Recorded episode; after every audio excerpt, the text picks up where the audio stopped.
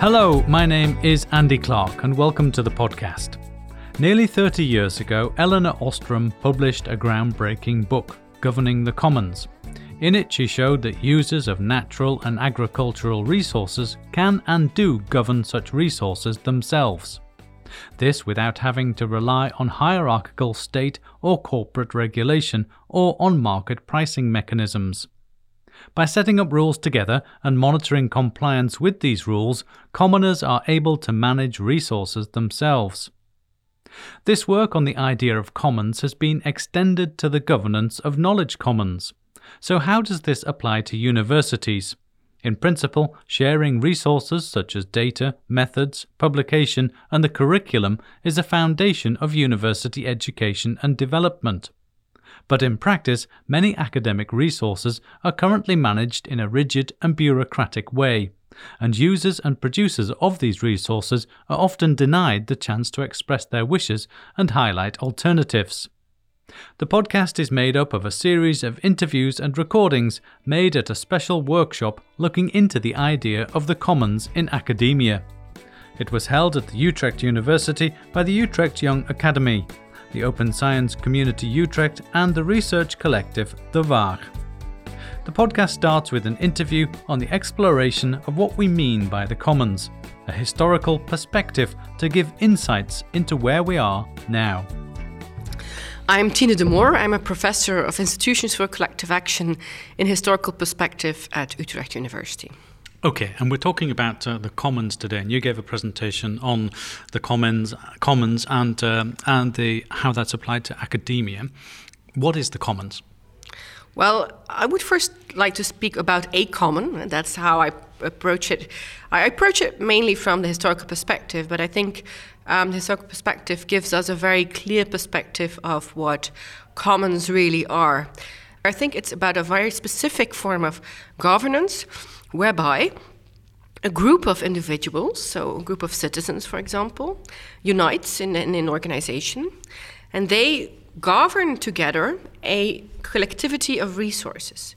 So they, for example, govern a pasture land with trees on it, or they govern another type of good together. But what is really vital is that they have as a group, they have ownership over those resources, but as an individual, they can't just subtract from those resources individual units. They have to agree on collectively how to subtract resources from this. Because of that, people form an institution, and that institution consists out of rules. And these rules have to be adapted over time, but these rules help to solve the social dilemma that you get when people have to deal with a collective resource. Okay, and you need those rules, otherwise the resource will be depleted and will be gone. Quite possibly, yes. I work especially on types of resources that are indeed depletable, or that at least they can regenerate some of them, but if people take too much, the resources will be over-harvested and they will disappear in due time. There's also situations whereby people create together resources that are less susceptible for overuse. And for example, we've heard today also interesting examples of people who create digital resources together in a collective environment, but they allow others to harvest them for free. They're a bit on the edge of what you would call a common, but when they're governed as such, I would definitely include them. Okay, so how does the commons, the idea of a common, then apply to academia, to universities? Well, it's not that straightforward, but basically, well, there's several ways to make the link between commons and universities.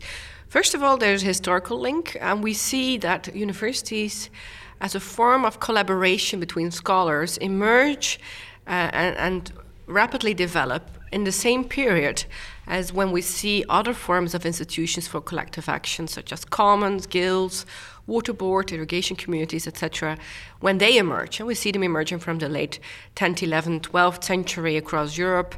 And that's also when universities emerge. And that has to do with the conditions in which they could develop in Europe. But also because people did seek collectivities to solve problems. On the other hand, the university the universities that were established and have, contrary to the commons that emerged, and they didn't haven't disappeared in due time. They stayed alive, but they also changed internally quite a bit. They changed in such a way that we're not talking about cooperative governance, but corporate governance often. It's more a matter of top-down governance with a lot of outsourcing of services these days to private partners and with a lot of top-down control, and in many cases not much room for interfering as an individual in the collectivity about several things that are not running in the way you could benefit from them. And is it then a process of reclaiming something now, universities which are maybe drifting towards being corporately governed or top-down governed, as you say, and sort of reclaiming that as a common area for a community, for a society, for a country? Should we see it in the terms of that sort of struggle? There's two sides to the relationship commons and universities. On the one hand, there's a discussion we started with on to what extent can commons give inspiration to universities to reorganize the governance of universities to make it better in terms of governance. That's one side of the story. The other side of the story is how can universities connect with the societal debate and with developments in terms of new collectivities emerging there, already for quite a few decennia. I think that the first thing is that we have to have the openness to reorganize the university in a more democratic way, whereby one of the most important impediments right now is that there's a huge distrust already between people working at the university. The structures of universities these days don't give the impression anymore that the people who work there are trusted. There's a lot of control, a lot of red tape as well within the universities. And I think people need to feel trusted if you want them to contribute. Universities have to connect better with societal developments.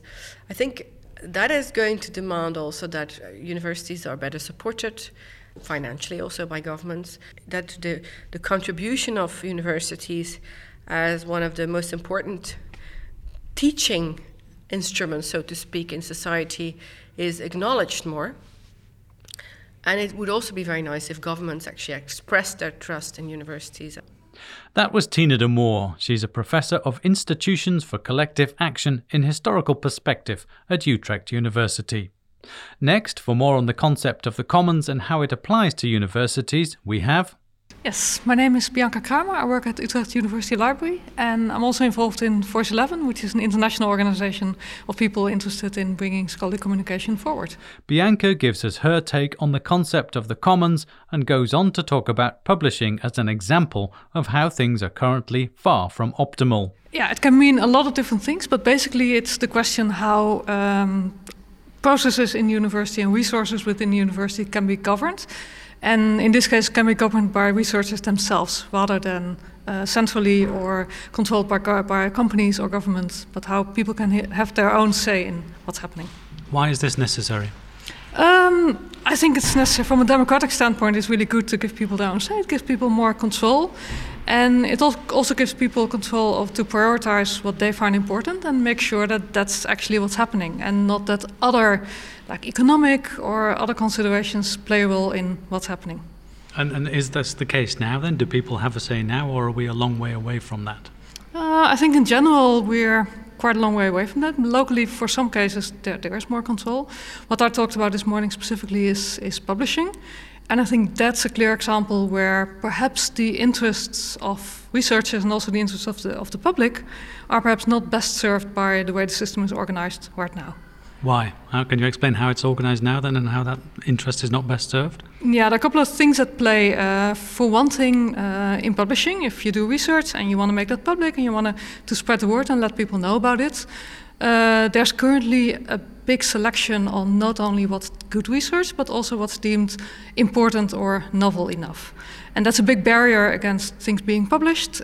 It's also selection in the kind of research that's being done and the kind of research that's being published. It's one reason why negative results, for instance, are very hard to get published.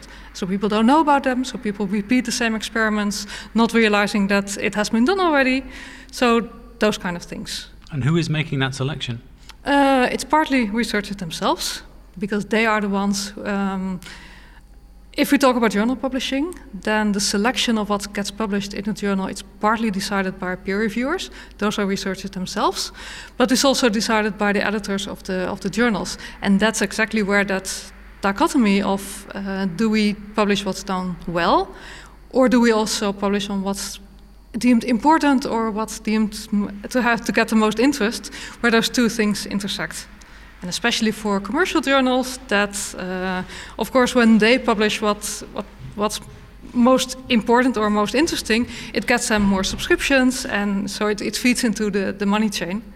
And that's not conducive to publishing, to most effective and efficient publishing. So it's just sensational, big headlines that helps them sell their publications. Yeah, it's of course a very black and white depiction of things, because yes, the judgment is also done on quality, and there's also, it's not all a bad system, but I think it can be done differently that serves both the interest of the researchers better and the interest of the public better. And you had a good example of that from Latin America. Could you explain what that example is? Yeah. In Latin America, things are organized a bit differently in that a lot of the journals there are not from commercial publishers, but they are from institutions. So institutions invest in their own journals. It's run on a common platform. So there are a lot less costs for publishing. And it's all open access. And importantly, the authors themselves are not charged for that, nor the readers are charged. And how did that system come about in Latin America? Has it always been like that, or have they changed to that system? Do you know? It's rather the opposite. They're changing more towards a more commercial system, and that's because what is deemed important. If universities judge their researchers, and if funding agencies judge their researchers on the journals that they publish in, and the high impact factor journals are deemed more important, then there's also a tendency, also in Latin America, for authors to want to publish in, again, the same commercial journals. Are there other things beyond publishing then which are intrinsic part of commons and the idea of commons in universities? Yeah, there are many things you can think about. Basically any resource that's being used and how that's allocated. We put up some examples this morning. That can go from physical things, like the physical spaces. Who decides who gets to use some physical spaces? And is that only the university community, or do you open up your spaces for society as well, for citizen groups? How do you distribute funding? How do you allocate equipment within the research group? Who gets time at the microscope, for instance? How do you distribute funding? What happens to your data? Data that we produce. Who owns your data and who decides what should happen with that? All those kind of things you can question or look at who owns the resource and who governs the resource. Bianca Kramer there. She's been working on commons issues and is a member of Force 11, an international group dedicated to advancing scholarly communications. When it comes to governance in universities, getting from where we are now to a more commons-based system will take considerable change. So how to make progress? My name is Lars Tummers. I'm a professor at the School of Governance at Utrecht University. Lars is focusing on behaviour change. Yeah, so my chair is related to public management and behavior.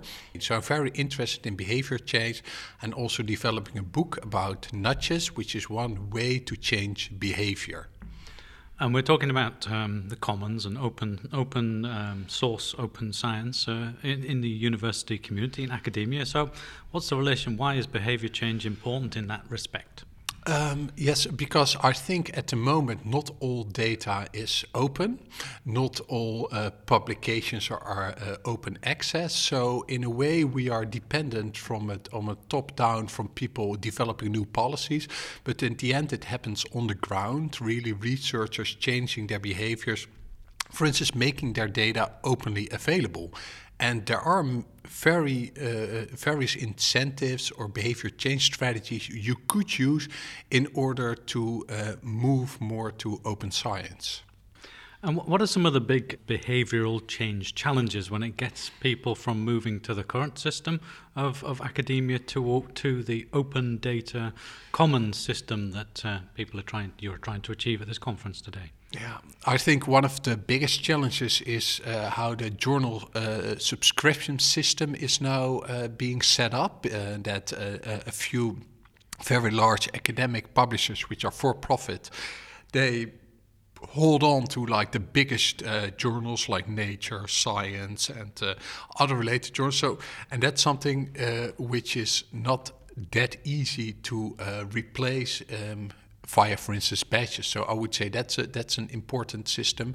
Another one related to that is the journal impact factor. So that's also a challenge that people should be tackling. And how can that be tackled then? One way which could be tackled is from a very top-down type of way that, for instance, if you get an ERC grant, you have to publish in all open access journals and you without article processing fees. So that's one way. Another way is to develop your own journals. I know when I was at University of California, Berkeley, that one of the professors developed a new journal, eLife, which is, I think, I'm not familiar in the field, so I could be mistaken, but it's more open access. We, as a community in public administration, also developed our own open access journals, but they take more time. The third way would also be that we, as professors, don't look only at the journal impact factor, but that we really read the article, that we evaluate the article based on our thinking of it. Is it about changing a lot of incentives then at the moment, and that is that the road to open science? I don't think it's only. I think incentives are one way to change behavior, and there are more ways, but we could say there are four. There are incentives, there are mandates or bans. There are information campaigns and there are nudges. So I think incentive is one way, but sometimes a mandate works better or a ban works better, and we should evaluate case by case. We shouldn't be married to one type of behavioral change strategy, I would say. Professor Lars Tummers there from the School for Governance at Utrecht University. He was sketching out some of the strategies that can be used to change behaviour and move the academic system towards a more commons approach. What about examples from other fields? Well, open source software development is well established. What lessons can be learned from that? My name is Sander van der Waal. I work as lead of the Future Internet Lab at Waag Society. What is the Waag Society for people who don't know? Waag is an organization based in Amsterdam, in De Waag, the big building, working on projects where specifically we're looking at technology in society, making sure that when technology gets applied and designed, it has the human in mind rather than corporate profits, is how I explain it sometimes. Okay, sounds good. Today we're talking about commons and open science in universities. You made a comparison between the open software community, open source community. Could you explain that to me, please, briefly? Yeah, I think the main interesting lessons that could be learned from open source software communities is related to how so software is governed in open source communities. And I made the specific comparison with the Apache Software Foundation, which has been around for 20 years and has been very successful in developing software with clear processes and rules of engagement and rules of getting involved in the decision-making around how the software as a shared knowledge resources gets produced. So I think there are some interesting parallels that could be useful when thinking about open science in a broader sense and thinking about how in an academic setting you could try and find new ways of governing the knowledge outputs and processes together. Because I guess there's always a fear that someone else will sort of, make lots of money out of your knowledge, or someone else will do something with your knowledge. So what's the incentive to be involved in an open source community in the first place? The incentive is often what's been described as scratching your own itch. It's about wanting to make something happen, wanting to do something, and making specific changes or features for a specific software product. And actually the underlying idea here is that you could just take the software and just develop it for your own sake and just not do it as part of the open source project. But by working in the project collaboratively, you don't just have what you want in that project, but you also benefit from what other people are contributing. So by putting your own contribution out there as part of that broader project, you benefit from what others are putting in as well. What are the safeguards, though, to stop somebody at a later stage in a project, you know, running off with the kind of knowledge that's been developed so far? Yeah, I think that's an interesting question, because it's assumes that that's a bad thing, that someone takes it and runs away with it. Actually, the underlying assumption here is that open source is already available for everyone to do with whatever they like. There's no sort of restrictions placed on the software. If people want to take it and go in some way somewhere and do something with it, that's fine. There's no inherent sort of barrier being created to prevent that from happening, and that's exactly the point, in a way, for open source. And if people want to be successful with it by trying and selling it, good for them. But often what you see is that because it is open source, it's available for free for everyone, people will not be very successful trying to sell what's already available for free. So there are different dynamics there that are not the same as in a sort of more traditional market environment. So these are some of the hurdles which have already been taken in the open software community, then the kind of fear of people running off with the money or fear of running off with reputation as well, I guess. I think reputation in the case of software and in this instance is very tightly related to how the project is run, because everything's public, because anyone can see who's been contributing to the project. And reputation in open source often works such that those who contribute the most to an open source project, they get the rewards because they also have the reputation. Because it's all public, everyone can see it, and there's no risk of someone trying to claim something which they hadn't done or trying to claim success for something that other people have contributed, because it's open and transparent, everyone can see that, so that often won't fly. And how does this all link up to universities then? Yeah, I think the interesting thing is when we in the workshop debate about an open science commons, or think about new ways in which the community of academics and other related stakeholders can collaborate. I think what I'm hoping this example of open source can inspire is to see how a disparate group of stakeholders working across different areas can successfully work on a shared resource, in this case a software project, but that can also, and it would be interesting to see to what extent that actually can be applied to other types of knowledge. Projects and products that are relevant in the academic setting. And I think it's quite nice to see, together with academia and people who are involved in these processes, how these lessons could be applied. I think that's one of the exercises that we can do together. I don't work in academia myself, but I can offer this experience and look forward to working together with people in academia to see how that could be of interest to those new developments in open science.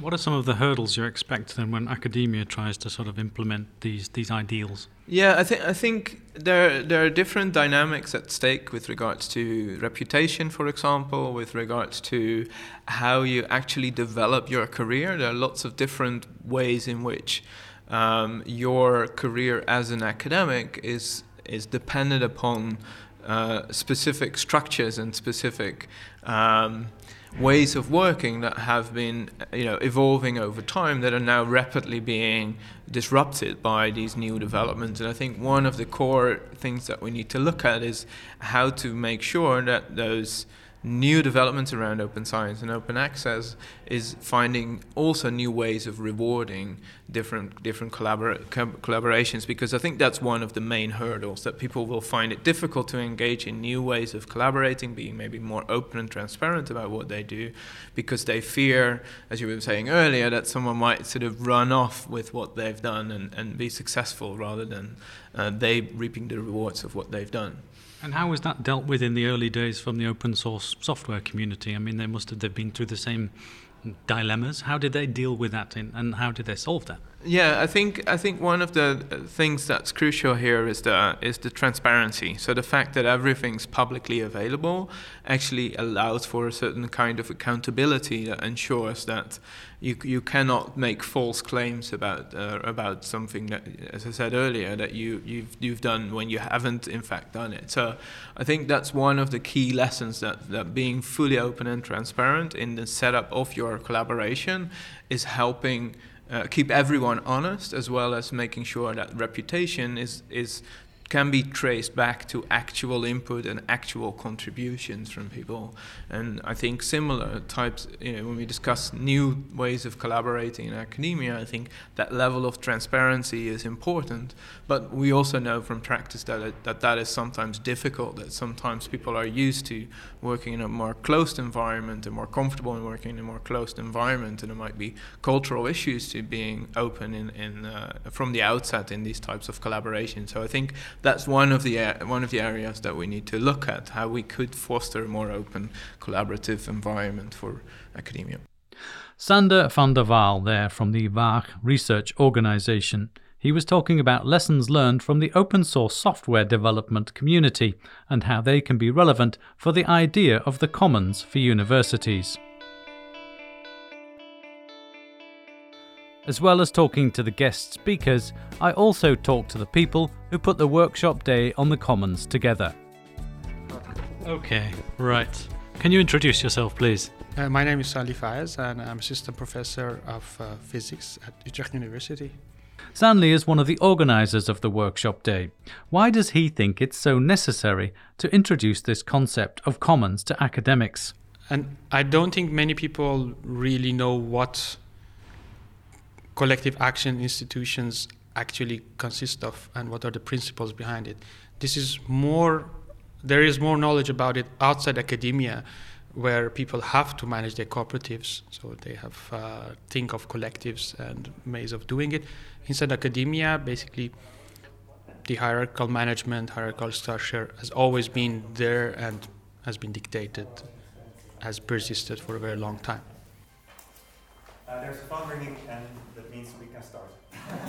For the select group of academics attending the workshop, it certainly wasn't all theory. So people have just started the workshop part of the day. It's interactive sessions where people are sitting in groups of 5 or 6, and each of the groups is addressing a case study. And they're doing it by a quite simple design thinking method that we prepared for the workshop. Which is mostly based on identifying the different components, parts of what is the problem here. And how. Yeah, so we chose 2 cases, one very specific and one very sort of general. The very specific case was that you have a department that has a certain budget and wants to subscribe to certain journals on a yearly basis. It cannot subscribe to all the journals in that domain. How are we going to select the journals that there's enough funding for? And how are we going to actually revise every year, year after year? Do we still need this journal or don't? And not just be slave to historical precedent. That was one of the cases, and that needs to be collectively decided by the department. And there are also all the actors involved and other constraints. The other one was about bringing knowledge or let's say, the second case, we called it Publish and Perish, was joking about the amount of publications which are created now by the scientific community, and they're unbalanced with the amount of time we have for reading this huge amount of knowledge. And how to actually bridge this balance, how to say that if you have 10,000 articles, well, only time to read 10 of them, how do actually choose these 10 to read, and which of them are more important to read, to catch up, and every single person has a different need. And that was the question we wanted to answer and found out what are the principles, for example, we need for this selection system. It's 4 o'clock. time to do presentations and discussions and evaluations. And here's a snapshot of some of the ideas the participants came up with. Two groups focused on the publish and perish case, how to try and solve the dilemma of selecting the best articles from the mass of publications. Maybe you expect it, but the ambition we had was to have a curation system, a la Spotify, but with transparent mechanism of sorting and aggregation. Our resource is, of course, all the knowledge above the preprint level, so there is a minimum criteria of eligibility to be a scientific contribution, but anything which becomes a preprint on any of the platforms is the body of knowledge. The question is how to curate it and tailor it to the needs of the reader. So there was the ambition to make a transparent mechanism for curation, and it should be personalized and network-based.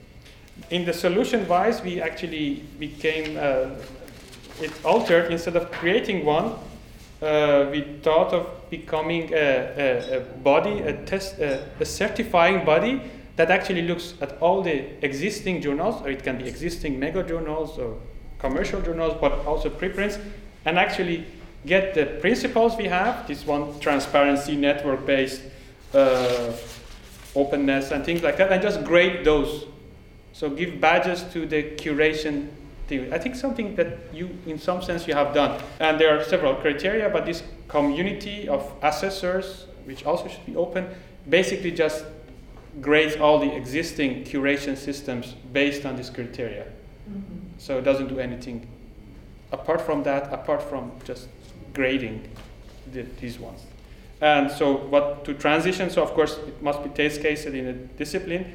There must be a transparent steering committee, but how to choose people into the steering committee that also have the knowledge of the discipline should follow the model. We thought of the Apache can be a model. There must be advocacy for this group because there must have some clout of what they claim.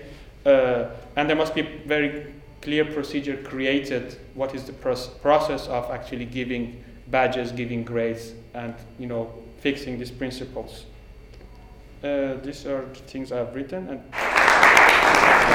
just want to first every table before we go into the general discussion. Within 3 minutes only, I will explain the actual system and where the problem is. Then our colleague will explain how the new system. The actual problem is not, well, of course, what we see and it manifests is as the increasing number of publications.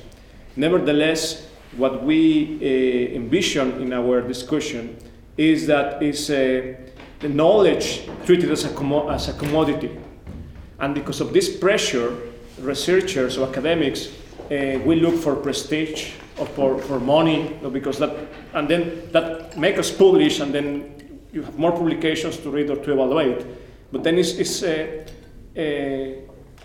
that's what we saw. That was the system, and then in the resource, what first we thought most of us, it's the articles, the increasing number of articles. Actually, it changes to now. It's the critical knowledge. What we want to manage is the critical knowledge. What do we do with it?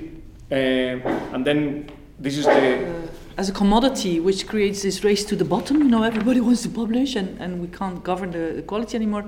We go to knowledge as a common good that, should in a critical way be co-created to serve the community. And how do we govern that? And how does a journal play a role in that? So we imagined this journal as like a flower with a heart-shaped heart that is fed by the community, but also sends its seeds into the community. And that's where, the citizen participation comes in, but also the citizen valorization. Citizens are not just used and extracted for their IDs or their data, but are also valorized, for example, by a community currency. If you contribute to knowledge, you get a voucher, and with this voucher you can buy new knowledge or take a course or whatever, because knowledge is not scarce or not. The third group were focused on the question of allocating the budget for the journals, and here's a snapshot of their findings. Unusual problem, as you probably never encountered in your life, having more wants than money. And then when you have this problem, you have to make a decision. And we did. And actually, after all the exercises and using the methodology, which was quite interesting, we figured out that in order to have a broader access to publications in a library in Netherlands, probably the best thing we can do is to have a common pool of resources. In other words, do pretty much what Germany and Norway already does, negotiate directly as a country with the publishing houses rather than independently university by university, department by department, faculty by faculty. So, yeah, it's a decision issue. So given that we have a decision issue, we have to figure it out governance, how we can integrate the perspective of all stakeholders. And when we're talking about stakeholders, it's not only the one that we have them here, authors, readers, funders, I guess public and private funders, but also we're talking about the infrastructure providers in the sense of those who are providing the search engines, the data archiving, even the physical infrastructures, like having some buildings around that in some places turn to be privatized and turn into very fancy hotels. So it's good to take them into the decision process and try to figure it out what we can do about it. And then in order to come up with a governance structure, we got a bit inspired by Ostrom's principles, but we have only 4. Food for thought from the workshop groups and a basis to move further on the questions raised. And turning to Sanli for some final thoughts, how necessary does he think it is to spread the word about the idea of the commons? I see two reasons. One is actually because of digitization and because of many other advances and globalization of knowledge. Knowledge has become very networked, so you cannot really attribute it to one institution.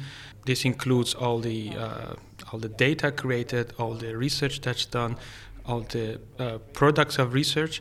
These are very international and actually global, and they don't belong to one institution. But at the same time, because of the nature of knowledge and the accuracy we expect from it to be trustable, we still need to curate this knowledge. So we still need institutions to look after what is science and what is pseudoscience.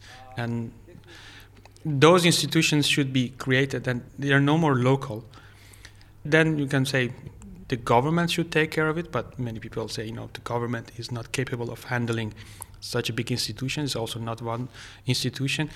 Others says, maybe market can take care of it, but it has not always worked, and market has other mechanisms. So both markets and governments have sort of not succeeded in managing this global resource of network knowledge. And so if you look at the institutions, the types of institutions, then there comes a third type of institution, which is the commons. So that's where we thought maybe we can give it a try and look into solutions into this paradigm of existing organizations, which have a lot of historical precedent as well. And how does it work in practice then? How does what work? Commons. I mean, this idea then of having a kind of common governance of knowledge, which is not owned either by government or by commercial sector. How can it work? So that's an interesting question. That was one of the reasons that we had this workshop today. You can, of course, look into historical examples, how commons have worked in the past, and then you can just study them. Some of them have been there for 400 years, others only for a few years, but they have been successful and have become global. You can look into how those work, but you can also try to bring together what we learned today was that at least there should be 3 elements that you should take care of, and also interaction between these elements. You should have a community, you have to need institutions or a set of rules, and you should also be in charge of a set of resources. That's what we learned today, and we have to identify, that's what we did also in the workshop, to identify for these cases what are these elements, and now if we know the elements, can we actually write the rules or form the institutions such that we can take care of it. How to bring it into practice, that's perhaps the next step. And how close are we to having this kind of system? Inside the university, I don't think we have at all such a system. It's not at all there. It has not been even considered as a solution, I guess. There have been in spaces, for example, that some collective spaces inside the territory of university have been run like those, but I don't think there is any serious institution I know of that has been run like this. at all, no. But how high is the need, really? A common system in the academic world, is it really an urgent issue?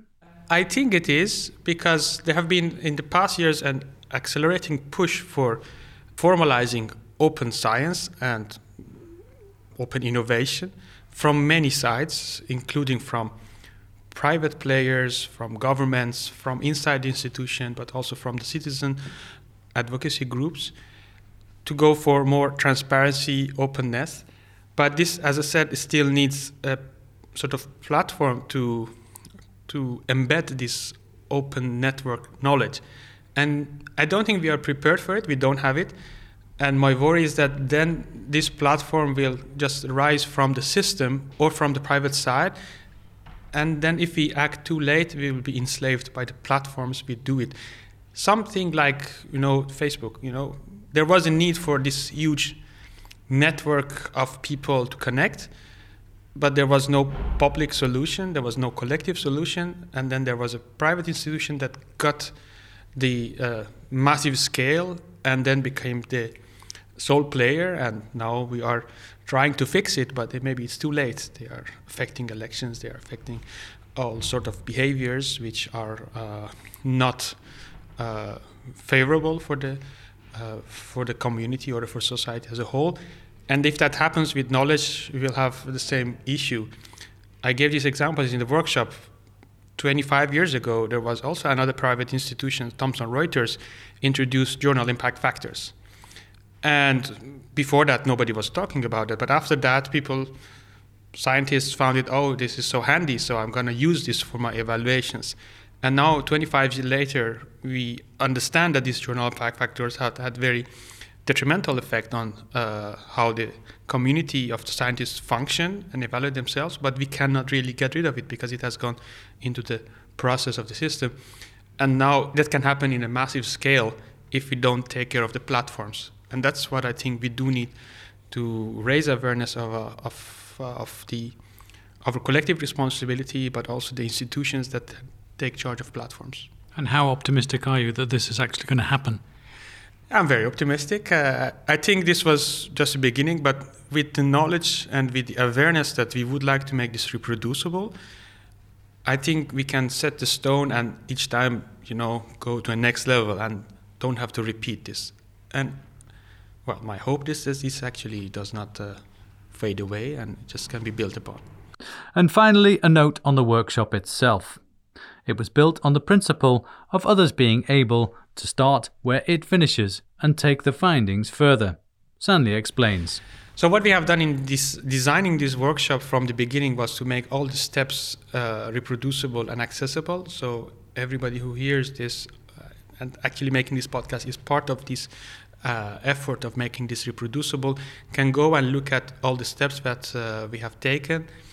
All the materials are also shared, and the hope is that they can take from here and then choose their cases, which is really tailored to their needs, and then give the knowledge to their participants and then really extract solutions by spending a day or two of concentrated effort like we had today on those cases. And hopefully also they give feedback on the cases they could solve or what they have learned from their cases. So we actually build this workshop or series of workshops as a common resource for everybody who can take as a procedure of coming up with solutions for problems which exist for a community. Sanli Faes ending this podcast.